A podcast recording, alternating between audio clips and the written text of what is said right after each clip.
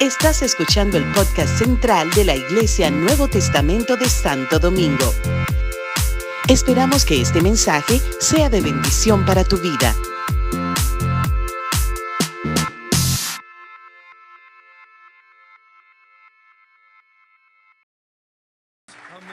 Amén, amén, pastor, amén. Qué privilegio. Señores, el Señor los bendiga a todos. Miren, eh, muy honrada y privilegiada de ser parte de esta jornada de crecimiento espiritual. Lo bonito de esto es que yo he visto tantas cosas maravillosas a través de mi caminar eh, y de el, el, discipulado de esta misma iglesia y de pertenecer y ser parte activa de esta iglesia. Y yo les quería comentar rápidamente que mi familia es de un campo de La Vega que se llama Bacuí. Y ahí en Bacuí, ahí cuenta la historia, había una familia de mujeres que cantaban bonito, como las Cueto de la Romana. Pero ellas eran las María, apellido María, esa era la familia de mi abuela. Mi abuela vino a esta iglesia hasta su fallecimiento en el 2008. Y se dice la historia que ellas cantaban tan bello y las que no cantaban hablaban mucho. Ustedes ya saben del lado que yo salí. Ustedes conocieron a mi abuela y conocen a mi mamá, ¿verdad? Y yo hablo mucho. Y entonces, inteligentemente también, ellas hacían muchas cosas bien. Las mujeres del pasado hacían como tantas cosas bien. Y yo no soy muy buena en la cocina. Había una serie de cosas que dije, déjame hablar y ganarme la vida hablando. Porque eso como que se me da más fácil y es como que herencia. Y por ahí entonces eh, viene esa, no se crean, o sea, no piensen que, ay, porque ella, no, no, no. Es porque eso fue lo que quedó. Y le doy gracias a Dios por eso. Pero no se asusten, no se asusten, que no va a ser largo lo de hoy. Pero sí recuerdo que en el momento que Máximo me comentó que me iba a tocar esta parte, yo aparte de eh, eh, friquearme un poquito, porque a pesar de hablar, de saber hacerlo, de tener las técnicas, de incluso entrenar a otros para que hablen, estar aquí es un compromiso y una responsabilidad. Y es algo que me llena de respeto, de emoción, poder pararme aquí. Porque lo primero que a uno le llega a la mente es que no soy digna. Pero lo que aprendí a partir de estar aquí continuamente y de ser bien discipulada es que sí lo somos y que nos toca. Pero vamos a hablar de eso ahorita, vamos a hablar de eso ahorita. Pero también como para darme más ánimo, voy a poner un par de ejemplos de gente muy amada mía de aquí de la iglesia que han tenido valor, coraje para pararse aquí. María Paula, Titi, a la cual yo conozco de hace más de 40 años, mi vecina que amo con todo el corazón, la conocí tímida. Señores, nosotros compartíamos la guagua para ir a la universidad y ella era siempre así, allá atrás, en la guagua. ¿La ruta cuál era, Titi? La ruta 8, la 6, la ruta 6. De madrugada nos íbamos para la universidad, ese grupo de gente de Arroyo Hondo, del Arroyo Hondo, Arroyo Hondo, que no es el Arroyo Hondo de las cinco urbanizaciones donde vive gente guay no, el Arroyo Hondo el arroyo hondo. Y ahí yo la conocí a ella calladita, tímida. Luego vino a la iglesia. Y el Señor, la palabra que más he escuchado hoy aquí es transformación. Y el Señor la transformó. Y les recordó que ella es un vaso. Y que ese vaso se va a llenar para algo. Y María ha dirigido, ayer creo que le tocó dirigir el, el matutino y habla y comparte y predica y donde quiera que va. Ese, puse ese ejemplo. El otro ejemplo, estaban parados aquí la semana pasada, mi querido Vitico y Catherine. Y Vitico siempre dice, frénenme que yo hablo rápido. Vitico es inteligentísimo, piensa rápido. Cuando él ya va por la segunda oración, ya él tiene la quinta que viene por ahí. Es un tipo brillante. Y él te dice, eh, pero no deja de hablar. Pero habla. Y yo, que me han nominado y y premio y qué sé yo me cuesta trabajo pararme aquí. Y así mismo tengo que decirme, yo tengo que pararme a hablar. Yo tengo que hacerlo. Nos toca hacerlo. Y hoy yo le voy a pedir a mis hermanos queridos que nos pongan el versículo eh, sobre el cual tiene que sobre el cual vamos a conversar, que está en 2 de Corintios 4 del 6 al 7, nos dice, espérense que yo trato de ser dique tecnológica, pero mentira, yo voto la tecnología, ustedes saben, ¿verdad? Vamos a ver. Nos habla, ay, tan linda ella, tratando de prenderla por donde se sube el volumen. Nos dice Miren esto, el otro día, yo creo que fue hace unos días, yo estuve haciendo una maestría de ceremonias y yo me preparé muy bien y llevé una tablet y la tablet se frizó. Y yo como que tiendo a no confiar en nada de eso, pero bueno. Dice en Segunda de Corintios, tenemos este tesoro en vasijas de barro para demostrar que este extraordinario poder que obra en nuestra vida no viene de nosotros, sino de Dios. Wow. Pero en estos días y desde el, desde el ayuno de Daniel y la jornada del alfarero, yo no quisiera como ay, decir mucho lo chévere que es ser parte de una iglesia que tiene la sana doctrina y la practica continuamente, porque a veces se puede oír como orgulloso y como comparándose, y no es así. En el mundo, en el reino de Dios no hay comparación. El Señor nos hace a todos maravillosos, pero tener un pastor alfarero, señores, tener un pastor alfarero nos ha hecho entender, y yo quiero que nos acordemos de esta parte de la porción en Jeremías 18 que dice, Jeremías 18:3. Entonces descendí a casa del alfarero y he aquí estaba allí haciendo un trabajo sobre la rueda. Rápidamente porque es válido, vamos a recordar que somos vasijas, que somos vasijas y que pasamos por las manos de un alfarero. Y vamos rápidamente porque hay visita hoy. Eh, vamos a, por misericordia, esa visita, recordar que esas vasijas, usted puede entrar a un salón lleno de vasijas.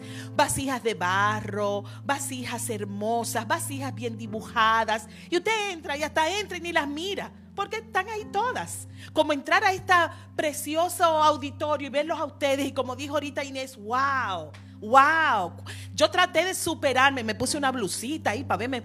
No puedo superarlos a ustedes, la belleza de ustedes es algo fuera de liga. El Señor nos ha hecho bellos, hermosos y pararse aquí lo confirma. Pero uno entra y ve todas esas vasijas. Eh, cada vasija tomó un tiempo. Cada vasija fue parte de una cantera, de una tierra que no tenía valor. Y fue cuando menciona aquí, estaba el alfarero trabajando sobre la rueda. Este alfarero se tomó el tiempo de cada una de nosotras vasijas. Sacar todas las impurezas, hacer lo que tenía que hacer. Aquí aprendimos que hasta nos pisó, hasta nos pisó. Y de algo vil sacó una vasija. Y yo quiero que usted se ponga la mano en el pecho. Quiero verlos a todos con la mano en el pecho. Decir, yo soy una vasija. Yo soy una vasija. Pero no solo eso. Cuando usted va a una tienda y voltea una vasija, le va a encontrar una marquita, un sellito, una firmita. Esa vasija es una huella dactilar que Él le dejó a usted, que no tiene nadie más. Unos rayitos en los ojos, en el iris de sus ojos que nadie más tiene. Un ADN que nadie más tiene. Comparte el ADN con su familia, pero el suyo es suyo. ¡Wow! No solo hizo muchas vasijas a cada uno, como dijo hace un ratito Inés, a cada uno se tomó su tiempo en hacernos. ¡Wow! Y ustedes saben que cuando yo, eh, hace mucho, yo me convertí como a los 16 años, luego salí y volví a entrar a la iglesia en los veintitantos.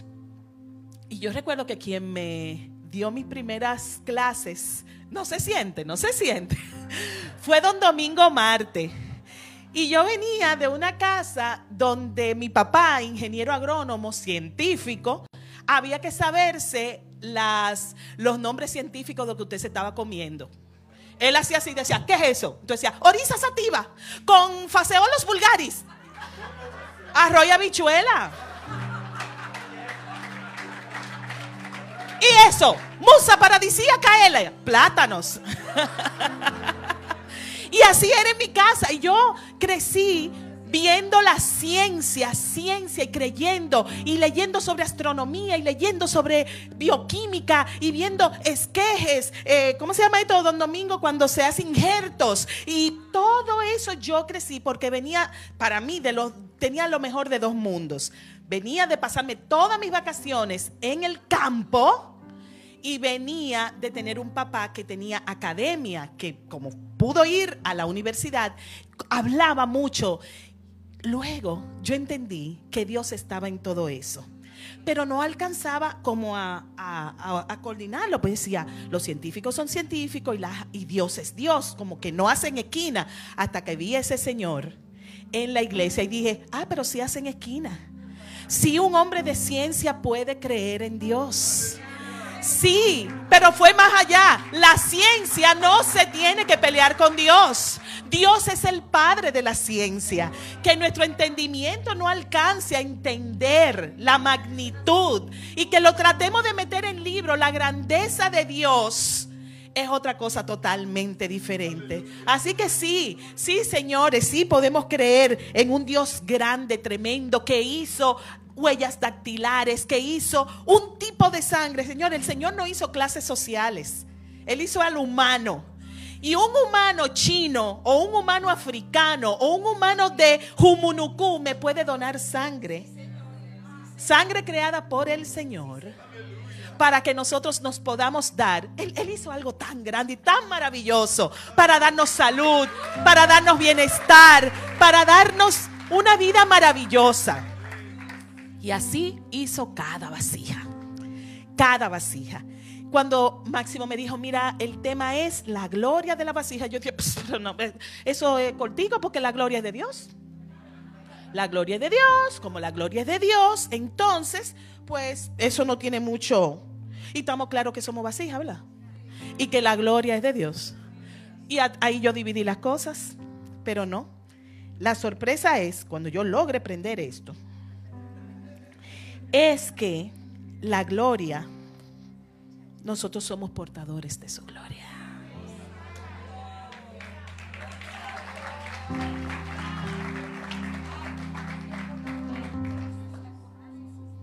Antes de yo meterme en lo que es la gloria, rápidamente voy a remarcar lo que dijeron allí con respecto a lo diferentes que somos cuando me puse a, revisar, hay vasos de todo tipo. Vasos de honra, vasos de misericordia, vasos de ira preparados, preparados para destrucción, porque el Señor es soberano y Él decide qué, cómo y cuándo. Pero cuando nos vamos a lo práctico y a poner la mano a esos vasos, el vaso de misericordia y el de honra podían ser el mismo, solo dependía de dónde lo ubicaran. El de misericordia estaba usualmente en la calle, para ayudar al que pasaba. Y cuando yo veo que nuestras hermanos, nuestros hermanos del Ministerio de Acción Social nos recuerdan que nosotros somos vasos de misericordia, que esa dolatica de tuna, de Paco Fish o esa funda de arroz debe venir a la iglesia, porque callado ustedes nunca lo van a oír porque no es para eso, pero esos esas cajas ayudan a muchas familias y eso es callado, sostenido en el tiempo, continuamente. Y a veces muchas familias solo ven a Cristo a través de una caja de comida que llegue en el momento oportuno. Pero también habían vasijas vacías, según lo que pude aprender. Las bodas de Canaán, esa vasija estaban vacías. Ay, se acabó. Y, y nuestro Señor, nuestro amado Señor, hizo su primer milagro llenando unas vasijas con vino. Pero ¿qué pasa con esas vasijas? Que estaban en el lugar correcto, en el momento correcto. Así que si usted vino hoy arrastrando los pies, con la, como una vasija vacía, muy probablemente desde el inicio de este culto ya usted ha ido llenando, ha ido llenando su corazón de lo que el Señor necesita que usted llene para que luego pase de lo que tiene ahí, como esas vasijas que aprendimos aquí hace creo que dos o tres semanas, que se desbordaban de aceite, se desbordaban de aceite. Que si esa viuda hubiera sabido, dice, caramba, yo no debía haber botado toda esa vasija que boté. Porque se llenaban, se llenaban para dar, para dar, para dar, para dar. Pero ahora sí vamos a ver, wow. Los cielos cuentan la gloria de Dios. Porque la palabra gloria, que mi abuela se llamaba Gloria, le decíamos Mayoya, pero ella llamaba Gloria. Y entonces cada vez que ella estaba ahí sentada, ella se sentaba por ahí, por donde está sentada la hermana Carmen Rincón, y ella decía, tú ves, me están, me están hablando de mí. están hablando de mí. Y como los cielos cuentan su gloria, nosotros de una vez pensamos, y como conocemos y hemos sido instruidos, de una vez pensamos, es que la gloria de Dios es de Dios. Es que la gloria de Dios es tan grande que nosotros nunca vamos a llegar ahí. Es que yo soy tan poquita. Es que yo soy pecadora. Es que yo no soy digna. Es que es que no me toca. Es que Jesús era el vaso de honra perfecto. Pero él era Jesús. ¿Tú te crees que lo que hizo Jesús lo puedo hacer yo? A lo mejor te toca. A lo mejor te toca. Y Juan, en Jesús, eh, perdón, en Juan 11:40 Jesús dijo, no te dije que si crees verás la gloria de Dios. Y creo que la mayoría de los que estamos aquí creímos. Pudimos haber tenido dudas, podemos todavía hacer un trabajo en proceso, podemos todavía tener preguntas que le vamos a hacer al Padre o a nuestros pastores o a nuestros líderes. Yo recuerdo una vez diciéndole a la pastora, ella debe haber olvidado porque es que la, la, cantidad de gente que ve nuestra pastora. Pero ahí en su oficina dije, pastora, yo no entiendo eso, pero por obediencia. Yo, por obediencia yo lo voy a hacer porque hay cosas que tú trabajas todos los días. Ay de ti si tú no trabajas todos los días en tu relación con el Señor. Y recuerdo una vez al pastor Freddy Johnson aquí que se paró y dijo, oh, soy yo el único que he tenido dudas. Y yo dije, ay, perdón, fui yo, sí, fui yo. Está bien, somos dos, somos dos. Sí, porque todos los días tenemos que cuando nos levantamos y abrimos los ojos, reconocer la grandeza de Dios y al final del día decir, todo espero haberlo pasado por tu filtro. Sé que no lo hice completamente bien, sé que no lo hice perfectamente bien, pero tú y solo tú me vas a ayudar a filtrar, porque tú me dijiste en tu palabra que si creía vería la gloria de Dios. Y es todos los días que estamos trabajando para ver su gloria. En Juan 1.14 también dice, y el verbo se hizo carne y habitó entre nosotros y vimos su gloria. Gloria como del unigénito del Padre lleno de gracia y de verdad. Y Juan 12.41 dijo, esto dijo Isaías porque dio su gloria y habló de él. Mateo 16, 27 también dice, porque el Hijo del Hombre ha de venir en la gloria de su Padre con sus ángeles y entonces recompensará a cada uno según su conducta. Conducta que uno no quiere ser legalista, no, yo no me siento ni siquiera digna de, de juzgar a nadie, pero el Señor está ahí y nos está amasando continuamente, rompe el vaso, lo arregla, Él es Dios, Él puede y Él nos está diciendo, hey, hay condiciones. Yo hice el vaso, lo puedo volver a hacer, pero ayúdame ahí, a tu parte, a lo que te toca. Vamos, llena este vaso, llena este vaso. Dice Marcos 8:38, porque cualquiera que se avergüence de mí y de mis palabras en esta generación adúltera y pecadora. Ah, no, eso no está pasando ahora, no es aquí, no, eso es, eso es, eso es wow. El Hijo del Hombre también se avergonzará de él cuando venga en la gloria de su Padre con los santos ángeles. La gloria de Dios, aunque suene como algo grande y fuera de mi liga, está en mi liga. yo estoy en su liga. Estoy llamado a estar en esa liga porque esa gloria me será preguntada, me será cuestionada, me será examinada a ver si la porté, si la observé, si la identifiqué. Y empiezo a identificarla en el momento que pongo la mano en el pecho y digo, yo soy un vaso. Yo soy un vaso. Yo soy un vaso. A veces yo quisiera pasarle eso a otra persona, pasarle, eh, esconderme. Yo no lo niego, lo he dicho incluso a veces en, en momentos que nos toca compartir. Wow, me da brega algunas cosas. Pero yo soy un vaso un vaso perfecto hecho por el Señor. Ahí cuando uno dice la palabra perfecto, ahí otra, ah, inmediatamente llega una, una vocecita que dice, ajá, y la gente imperfecta. Bueno, todos somos imperfectos.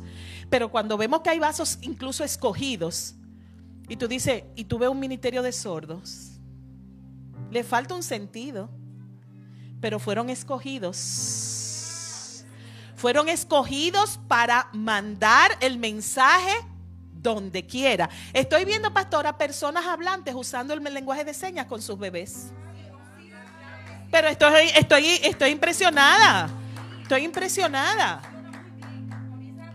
Comienzan a comunicarse al año y pico, están hablando de, y yo, vasos escogidos. Pues ya sabemos, primero que somos, ¿qué cosas somos? Somos vasos. Somos vasos. La gloria vino, la gloria está establecida desde antes de que nosotros, de que el Señor decidiera traernos. La gloria está ahí. La gloria es una estrella en este momento, una parte del firmamento. La gloria está en el mar, en las flores, en las sonrisas de esos tres bebés que presentaron hoy. La gloria de Dios es tan grande y hay que vivir en el agradecimiento de que la gloria de Dios es real, de que su gloria es grande, es inmensa, es tremenda. De que aunque haya momentos que tú digas, pero ¿y por qué pasan cosas malas? La gloria de Dios está ahí y va a estar ahí, incluso en el pequeño momento, instante en que brote en medio de un incendio, un retoño de un árbol, la gloria de Dios está ahí. Y establecido que somos vasos y establecidos y claros de que somos, de que la gloria de Dios es real, entonces recordemos que los cielos cuentan la gloria de Dios. Pero también vayamos a otras, a dos eh, versículos más que nos hablan en la palabra. son dos parábolas del Señor que están en... Señor, entonces me puso muy chiquito. Que están en... Hay gente aquí como con prejuicio que se está sintiendo identificado conmigo, ¿verdad? que están en Mateo 13:44 y Mateo 13:45. Y estas dos historias, a mí me encantan las historias que contaba el Señor, porque eran historias poderosamente profundas, pero, pero fáciles de entender por cualquier persona. Él tenía un conocimiento de la humanidad eh, eh, maravilloso. Y él contó la historia de este señor que encontró una vasija llena de tesoros, dice. Además, el reino de los cielos es semejante a un tesoro escondido en un campo, wow, el cual un hombre halla y lo esconde de nuevo. Y gozoso por ello, va y vende todo lo que tiene y compra aquel campo. Wow, wow, wow. ¿Qué es el tesoro? ¿Alguien sabe? Muy bien. Y esa gloria viene en la forma de Jesucristo. En ese momento en que nosotros recibimos al Señor como nuestro Señor y Salvador, ese es el tesoro. Ese es el tesoro. A partir de ahí, emburújese usted, haga su discipulado, venga a la iglesia, haga todo lo que tiene que hacer, ayune, ore, haga. Pero el tesoro ya usted lo tiene. El tesoro usted lo tiene. Pero no es un tesoro que es una cosita que yo tal vez con eso.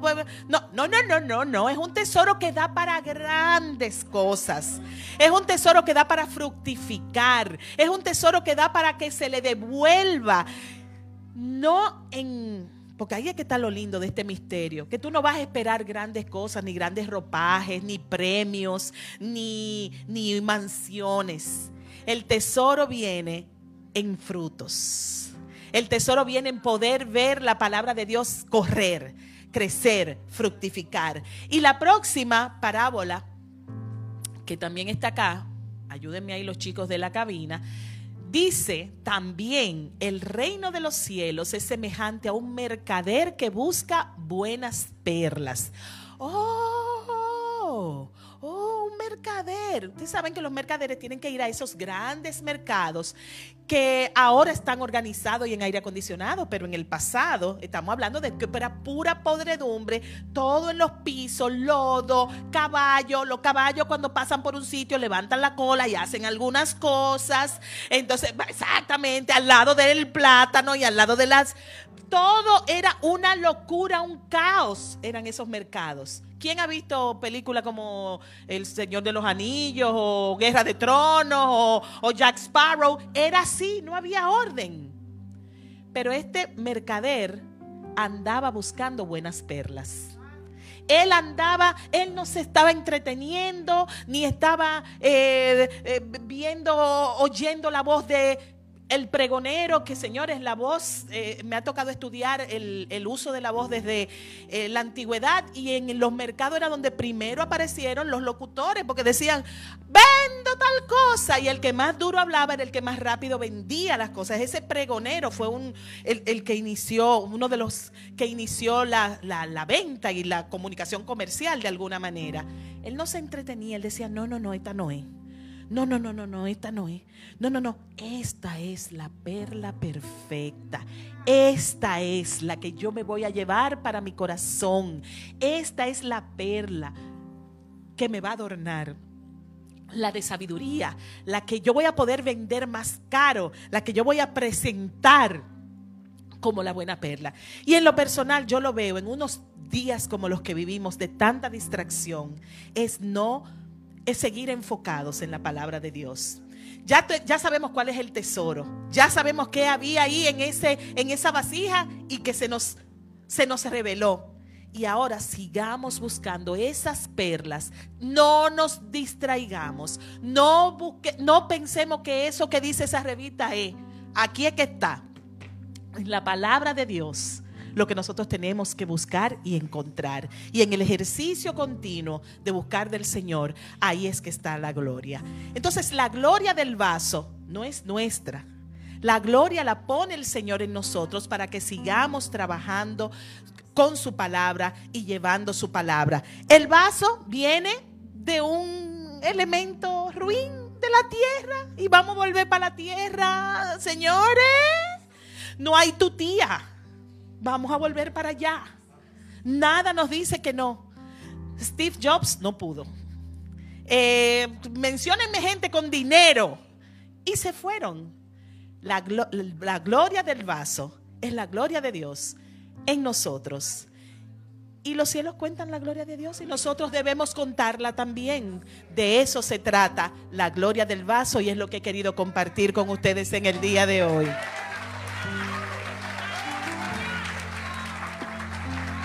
A pesar del celular. Lo dije.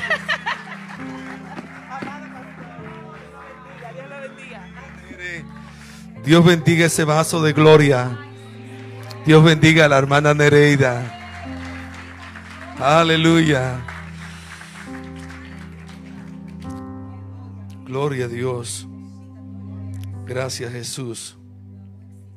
Porque Dios, que mandó que de las tinieblas resplandeciese la luz. Es el que resplandeció. Es el que resplandeció en nuestros corazones para iluminación del conocimiento de la gloria de Dios en la faz de Jesucristo. Pero tenemos este tesoro, ese tesoro, ese tesoro, el conocimiento, la revelación de Jesús tenemos este tesoro en estas pasos, vasijas de barro, que somos nosotros. Para que la excelencia del poder sea de Dios y no de nosotros. Somos simples vasijas de barro, pero hay un tesoro. Hay una iluminación de la gracia, de la gloria de Dios. Oh, mis amados, estamos a los que ya somos de la casa a los que ya somos discípulos comprometidos. Este tesoro no es para esconderlo, no es para guardarlo. Este tesoro no es para esconder aquel tesoro y, quedarnos así como, como toda la vida, como pobre, como que, que no tenemos nada, como no. Este tesoro es para compartirlo, para darlo, para darlo, para darlo. Y será como el aceite de aquella viuda que a medida que lo damos, más vendrá, más vendrá, más gracia, más unción, más conocimiento. A medida que compartamos este tesoro, a medida que hablemos de Jesús, más de nuevo vendrá, más gracia vendrá. Oh, eh, esta perla, esta perla de gran precio es Jesús. ¿Cómo nos vamos a callar? ¿Cómo, cómo, cómo vamos a callar? Que, que, que, que, tenemos la perla, que encontramos la perla de gran precio.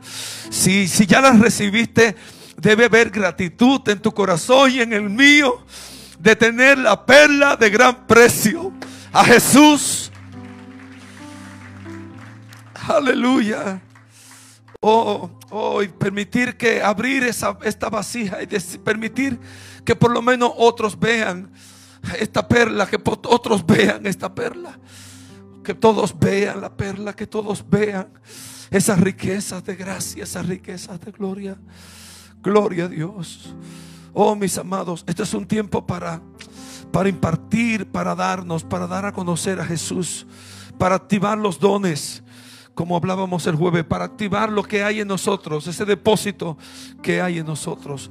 Vamos, estemos de pies. Estemos de pies, vamos a dar gloria a Dios, vamos a dar gracias a Dios. Toda la gloria es de Dios. Le devolvemos a Dios toda la gloria.